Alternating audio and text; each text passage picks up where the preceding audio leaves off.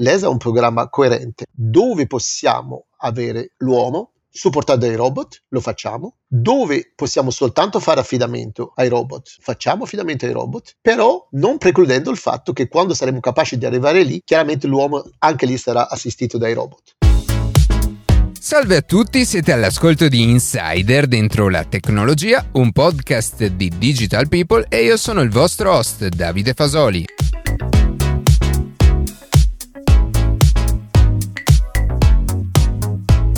Oggi parleremo con l'Agenzia Spaziale Europea con l'obiettivo di capire come funziona un programma di esplorazione spaziale e quali sono quelli attualmente in corso. Prima di passare alle notizie che più ci hanno colpito questa settimana, vi ricordo che potete seguirci su Instagram a chiocciola dentro la tecnologia, iscrivervi alla newsletter e ascoltare un nuovo episodio ogni sabato mattina su Spotify, Apple Podcast, Google Podcast oppure direttamente sul nostro sito.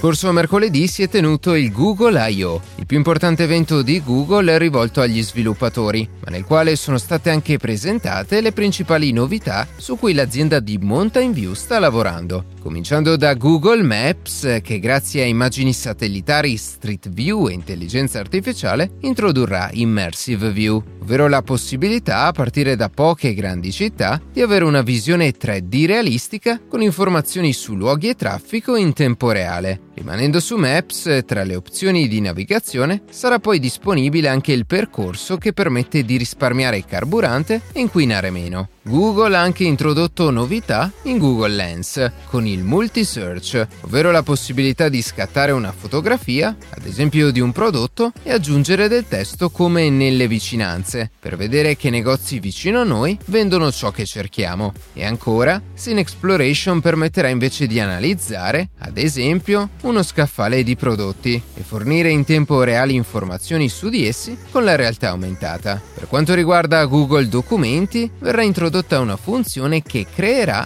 dei brevi riassunti dei nostri testi. Altre novità poi riguardano la nuova versione di Android, nuovi prodotti Pixel, tra cui uno smartwatch e un tablet, un'evoluzione di Google Pay che diventerà Google Wallet, conversazioni più naturali per l'assistente vocale e molto altro che vedremo nei prossimi mesi. Iniziamo già dalla sezione delle notizie a parlare di spazio, con l'annuncio della recente scoperta fatta dalla collaborazione internazionale di astronomi EHT, la quale lo scorso 12 maggio ha rivelato al mondo intero l'esistenza di un massiccio buco nero al centro della nostra galassia, distante dalla Terra circa 27.000 anni luce. La fotografia scattata dall'Event Horizon Telescope ha infatti immortalato la luce risalente a 27.000 anni fa, proveniente dal buco nero Sagittarius A, al centro della Via Lattea, la cui esistenza in realtà era stata ipotizzata già da parecchio tempo, ancora prima che venisse confermata dallo stesso telescopio tre anni fa. All'Event Horizon Telescope viene attribuita la definizione di telescopio sintetico, perché di fatto riesce a osservare lo spazio indirettamente attraverso la combinazione delle rilevazioni fatte da altri 11 radiotelescopi disposti in tutto il mondo, i quali consentono di misurare le distanze tra il punto di osservazione e l'oggetto osservato attraverso la proprietà di interferenza delle onde luminose.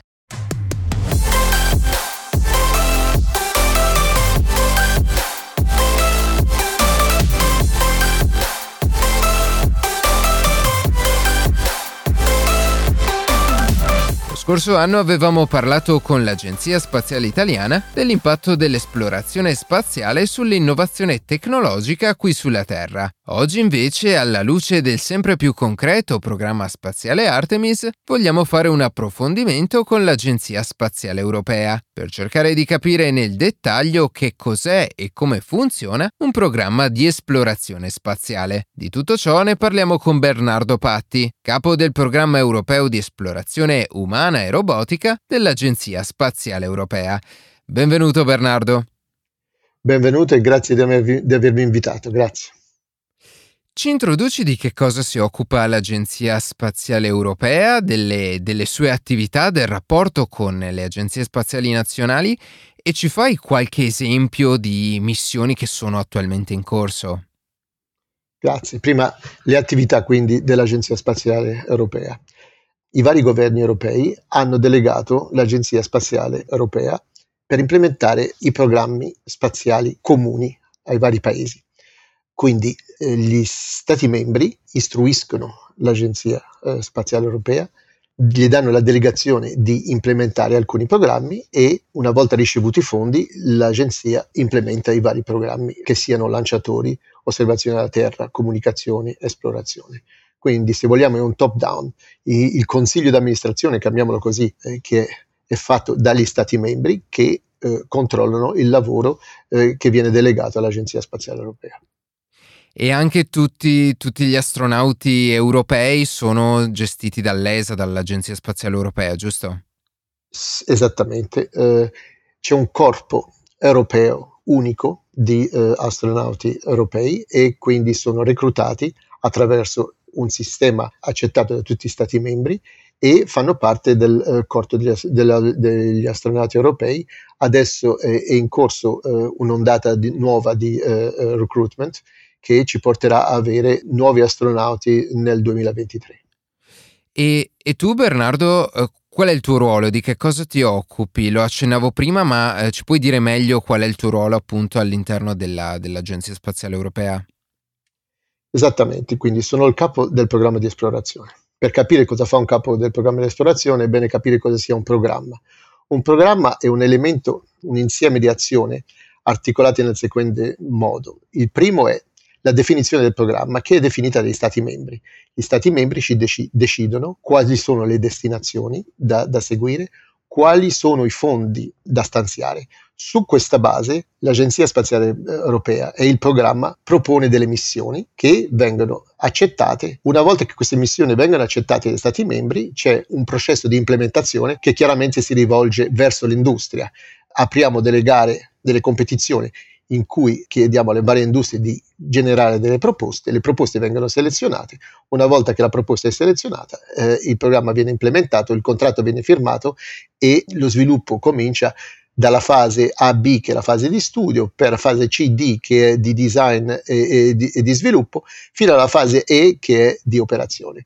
Eh, questo diciamo è il ciclo della vita eh, associato a, a un programma dell'ESA decisione degli Stati membri, stanziamento dei fondi, proposta dell'ESA, eh, eh, eh, eh, gara d'appalto con l'industria e implementazione del programma. Cosa fa un program manager? Si assicura che tutto eh, questo processo chiaramente sia integrato, coerente, chiaramente eh, risponda al requisito iniziale che è dare agli Stati membri, dare all'Europa delle missioni che abbiano un valore per la società europea.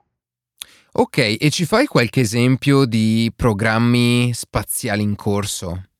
Uh, ce ne sono varie, allora uh, ha diversi stati di implementazione. È una, è una, buonissima domanda perché mi dà l'opportunità di darvi uno spettro di qual è lo stato di un programma. Ci abbiamo l'ISS, è un programma in corso e nella cosiddetta fase E, fase di operazione. Mm, la stazione spaziale la, la, internazionale. Grazie giusto? per correggermi per, perché noi tecnici usiamo troppo gli acronimi e diciamo è una malattia che ci si scrolla di dosso molto difficilmente. Avendo detto questo, sì, l'ISS è un eh, programma in fase operativa. Cosa succede? Operiamo il nostro modulo Columbus, che è lì da quasi 15 anni. Operarlo vuol dire che mandare comandi, ricevere telemetrie, eh, sostituire pezzi che sono eh, difettosi perché dopo 15 anni la manutenzione ci vuole. Quindi operare il modulo, preparare i nuovi esperimenti, preparare i, il training degli astronauti per eh, implementare le missioni degli astronauti. Noi abbiamo una missione all'anno in media, in questo momento eh, Mattias è in orbita e tra pochissimi giorni al momento in cui parlo e magari nel momento in cui sarà diffusa questa, eh, questo podcast, Samantha avrà già incontrato Mattias in orbita. Mattias tornerà eh, un po' eh, più tardi, una settimana più tardi, e quindi eh, continuerà il ciclo di astronauti eh, sull'ISS, il ciclo annuale. E chiaramente guardiamo con molta fiducia e molto entusiasmo eh, alla missione di Samantha. Quindi questo qua è una missione operativa. Poi ci sono le missioni che sono in fase di sviluppo. Vi do due elementi, il Lunar Gateway, non so se ne avete eh, sentito parlare, colloquialmente è una stazione spaziale attorno alla Luna, invece dell'ISS, della nostra stazione spaziale in orbita bassa. Questa eh, stazione chiaramente non è simile all'ISS, è molto più piccola, un, un decimo, però ha una funzione, diciamo, ha una funzione di, in inglese si dice staging post, eh, si potrebbe tradurre in, come un campo base. Quando si va sull'Everest non è che si va direttamente da 0 a 9000 metri, ci si ferma a 7000 metri per avere tutta la logistica predisposta, cibo per gli astronauti, equipaggiamenti, eccetera, eccetera. Non si va direttamente da A a B eh, senza fare eh, de- delle, degli stop. E nello stesso modo per scendere dall'Everest, gli alpinisti non è che vanno direttamente eh, dalla cima a Kathmandu, ma si fermano al campo base anche per eh, tutta una serie di motivi. Quindi il nostro gateway è il campo base, noi all'ESA forniamo due grossi moduli, il modulo eh, di abitazione, eh, costruito a Torino e il modulo di refueling e comunicazione costruito, eh, costruito a Cannes in Francia. Eh, siamo eh, nelle fasi, eh, la, la, cosiddetta fase B2, eh, che è quella antecedente a, diciamo, con, per dirlo colloquialmente, quando cominciamo a tagliare metallo. Ecco, quindi questo qui è un programma eh, che si sta sviluppando e che ci avrà il suo lancio nel 27 e 28 per questi due eh, moduli. C'è un altro programma molto ambizioso che è il Mars Sample Return. Questo qui è, un, è chiaramente, come lo dice il nome, è, riporta dei campioni eh, da Marte. Questa qui è una missione robotica, contrariamente al Gateway che è una missione umana, e eh, l'Europa eh, sta sviluppando elementi come eh, il Earth Return Orbiter, lo, lo, spacecraft che ritorna i campioni eh, verso eh, la Terra, e il Sampling Fetch Rover, un rover che eh, andrà a recuperare i campioni per poi metterlo sul, sulla rampa di lancio del razzo americano che lo, che, che lo riporterà in, in, orbita marziana. Quindi due missioni molto eh, importanti, molto diverse. È chiaro che eh, lì vi dà la, la, dimensione della distanza. Se guardate il vostro pugno okay, e immaginate un piccolo gap di mezzo millimetro, questa qua è l'orbita della Terra e l'orbita dell'ISS. Quindi l'orbita dell'ISS in scala un pugno e mezzo millimetro. Se invece guardiamo la Luna, sono 10 metri davanti a noi. Se lei è una sala riunione, in fondo alla sala riunione è la Luna. Di già uno si accorge che mezzo millimetro e 10 metri c'è una bella differenza. Se uno invece vuole mettere in scala e pensare a Marte, sono 4 chilometri. Quindi delle volte nei cartoons si fa vedere orbita bassa, Luna e Marte come se fossero gli scalini di una rampa di scale, e invece eh, eh no, la scala inganna moltissimo. Sono mezzo millimetro, 10 metri e 4 chilometri, per cui si può capire la difficoltà degli uomini, la relativa facilità degli uomini di andare in orbita bassa, la maggiore difficoltà di andare sulla Luna e oggi l'impossibilità di andare su Marte, perché chiaramente la scala parla da sola si potrebbe parlare di questo argomento per ore, però comunque penso che questa piccola eh, visualizzazione eh, possa aiutare eh, l'ascoltatore a capire quali sono le difficoltà e i challenge tra l'orbita bassa, la Luna e Marte e quindi tra la dicotomia di eh, spazio abitato e eh, spazio robotico. Sì, eh, assolutamente, è un esempio che, che, ci permette di capire molto bene quali sono le, le sfide che, che abbiamo davanti. E proprio per questo hai citato la Luna, hai citato Marte. Ci parli del programma Artemis. Che cos'è questo programma? Quali sono gli step che in parte ci hai già citato? E poi qual è l'obiettivo finale e che ruolo ha nello specifico l'Agenzia Spaziale Europea in questo programma? È una domanda molto ben articolata che adesso cercheremo di affrontare pezzo per pezzo. Cos'è il programma Artemis e Cominciamo dalla fine. Qual è l'obiettivo finale? L'esplorazione sostenibile della Luna. Cosa vuol dire sostenibile? Apollo non era sostenibile nella, misura in quale era touch and go. Eh, gli astronauti erano limitati nel loro soggiorno sulla Luna, sulla superficie, a relativamente poche ore. Non potevano fare missioni di lunga eh, durata sulla Luna per poter esplorare in modo organico non, non, non c'era una base lunare sulla quale potevano vivere per tre mesi e poi tornare a casa e quindi sviluppare una serie di esperimenti eh, che chiaramente ha una, eh, diciamo, una stazza totalmente diversa dall'aspetto che quel che facevano durante le, le missioni eroiche, se vogliamo, eh, di Apollo, in cui posizionavano certi strumenti, prendevano dei campioni e tornavano dopo relativamente poche ore. Quindi l'esplorazione sostenibile. L'esplorazione sostenibile si realizza con vari step. Il primo è chiaramente padroneggiare il trasporto, devo essere capace di arrivarci. Il secondo è padroneggiare non tanto il trasporto stesso, ma la logistica. Senza logistica non si può esplorare. L'astronauta ha bisogno di un certo numero di chili al giorno, 10 kg al giorno per sopravvivere sull'ISS e eh, chiaramente se uno moltiplica 10 kg per 4 astronauti per 6 mesi si accorge che diciamo sono svariate tonnellate. Quindi la logistica che non è se vogliamo, un aspetto molto sexy, molto eroico, no? la, eh, sono le cose stupide che arrivano dietro, ma senza, senza quelle non si può fare niente. Quindi il secondo step è di padroneggiare la logistica. Il terzo chiaramente è le infrastrutture per sopravvivere, che sono sostanzialmente l'abitazione, ma sono anche la surface motion, che sono l'energia, che sono la comunicazione e la navigazione. Quindi avere una base lunare funzionante, sostenibile, presuppone di ripetere sulla Luna quel che abbiamo fatto sulla ISS.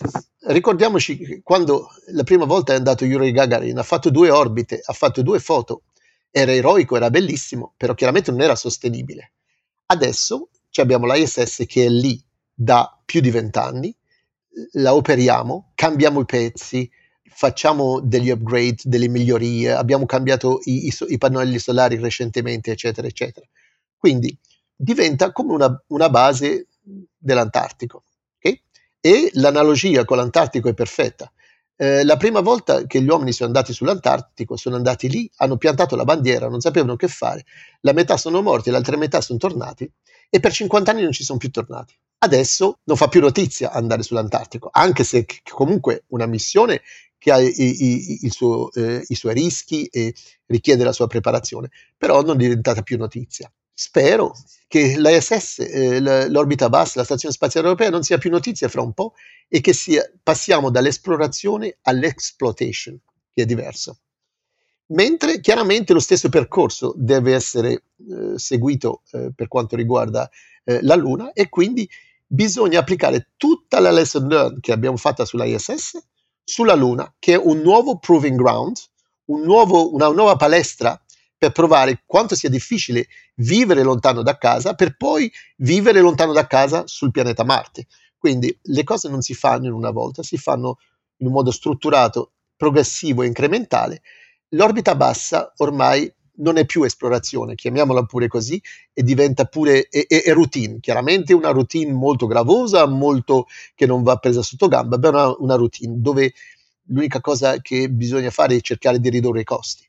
La Luna non ci siamo ancora, lo faremo nella, in questa decade e nella prossima, e Marte in quella dopo ancora. Quindi questo qui, diciamo, è il programma Artemis. Adesso prendiamo la lente e guardiamo cosa succede oggi, domani e dopodomani. La prima missione di Artemis è, eh, come eh, i nostri colleghi la chiamano, uncrewed mission, quindi è il razzo SLS e il veicolo Artemis composto dalla capsula, il, il crew module e dal service module costruito dall'ESA. Il service module è il modulo di propulsione che dà tutte le risorse alla capsula, sia dal punto di vista della propulsione, sia dal punto di vista del, della generazione elettrica, sia per il controllo termico e per le provvisioni di aria, acqua per gli astronauti.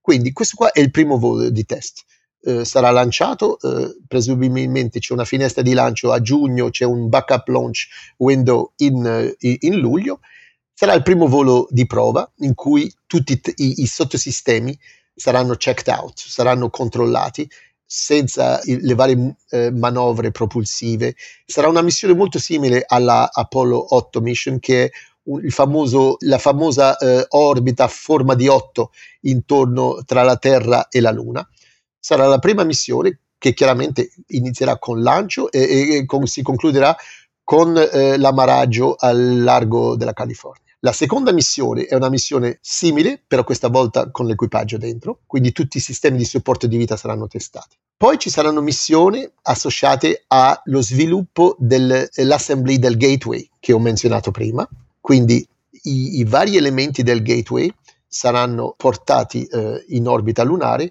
come lo shuttle lanciava gli elementi dell'ISS, questo qui Orion e, SLS lanceranno gli elementi del gateway e gli astronauti chiaramente parteciperanno all'integrazione di questo elemento.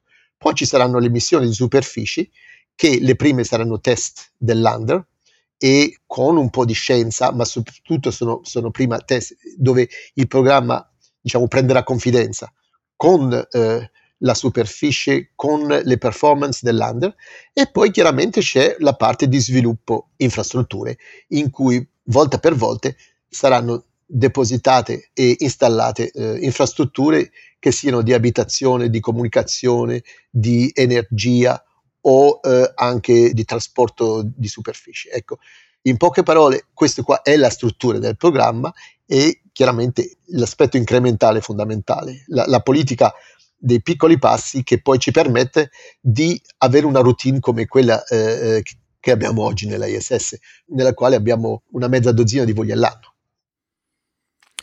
Dalle tue parole mh, mm, abbiamo capito che nel programma Artemis l'essere umano è al centro e quindi volendo ampliare la prospettiva, la domanda che voglio farti è perché non è sempre così e ci sono dei casi in cui è meglio esplorare lo spazio grazie a dei robot? Grazie, è una domanda diciamo che ha dato luogo a un sacco di dibattiti e addirittura guerre di religione tante volte. Adesso il dibattito si è un po' più calmato è diventato molto più pragmatico. Mi sembra abbastanza puerile ridurre tutto a robot contro umani. Quindi cerchiamo di razionalizzare eh, la discussione e l'analisi.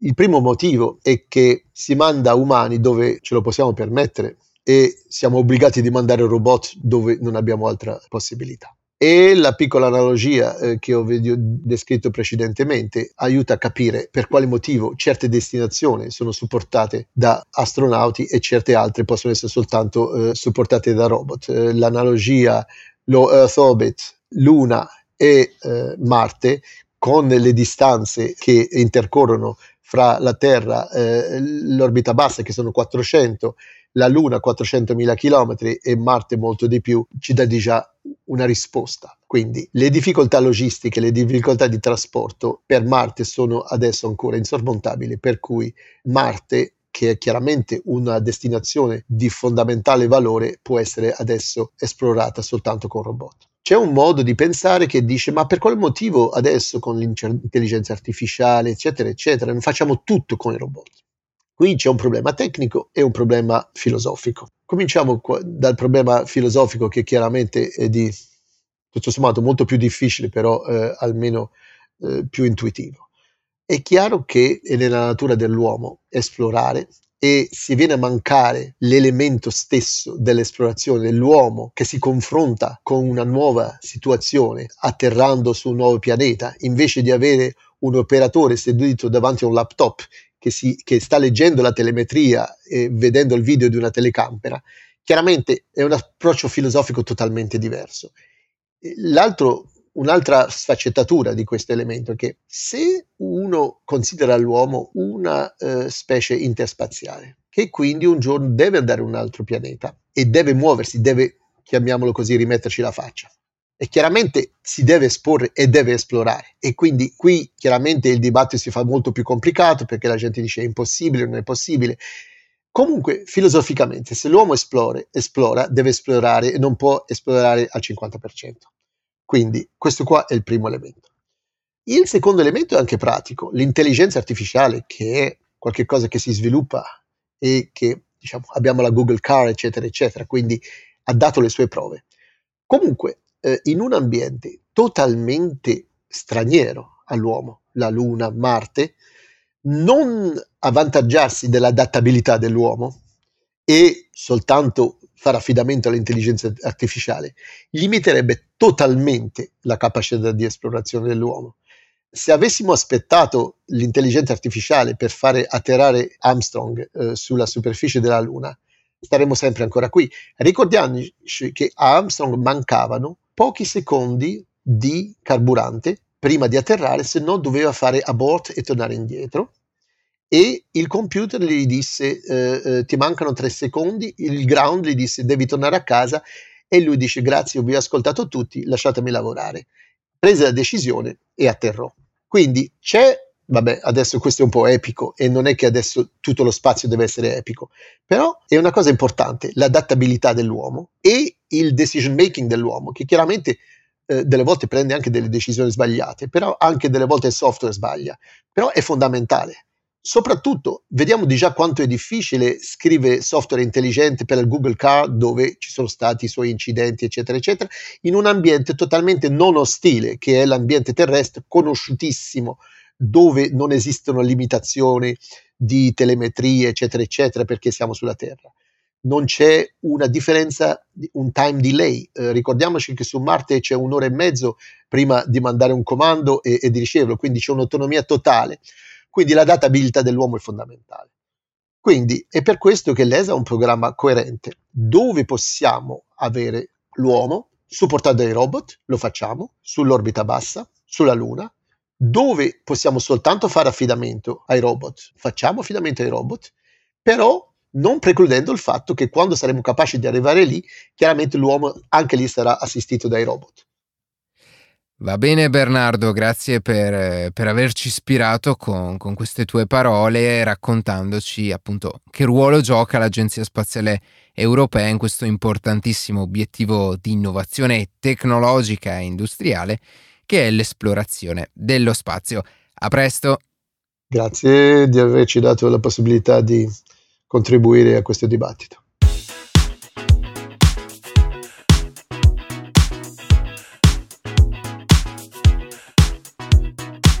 E così si conclude questa puntata di Insider dentro la tecnologia. Io ringrazio come sempre la redazione e in special modo Matteo Gallo e Luca Martinelli che ogni sabato mattina ci permettono di pubblicare un nuovo episodio. Per qualsiasi tipo di domanda o suggerimento scriveteci a redazione chioccioladentrolatecnologia.it, seguiteci su Instagram a chioccioladentrolatecnologia dove durante la settimana pubblichiamo notizie e approfondimenti. Qualsiasi caso nella descrizione della puntata troverete troverete tutti i nostri social. Se trovate interessante il podcast condividetelo che per noi è un ottimo modo per crescere e non dimenticate di farci pubblicità. Noi ci sentiamo la settimana prossima.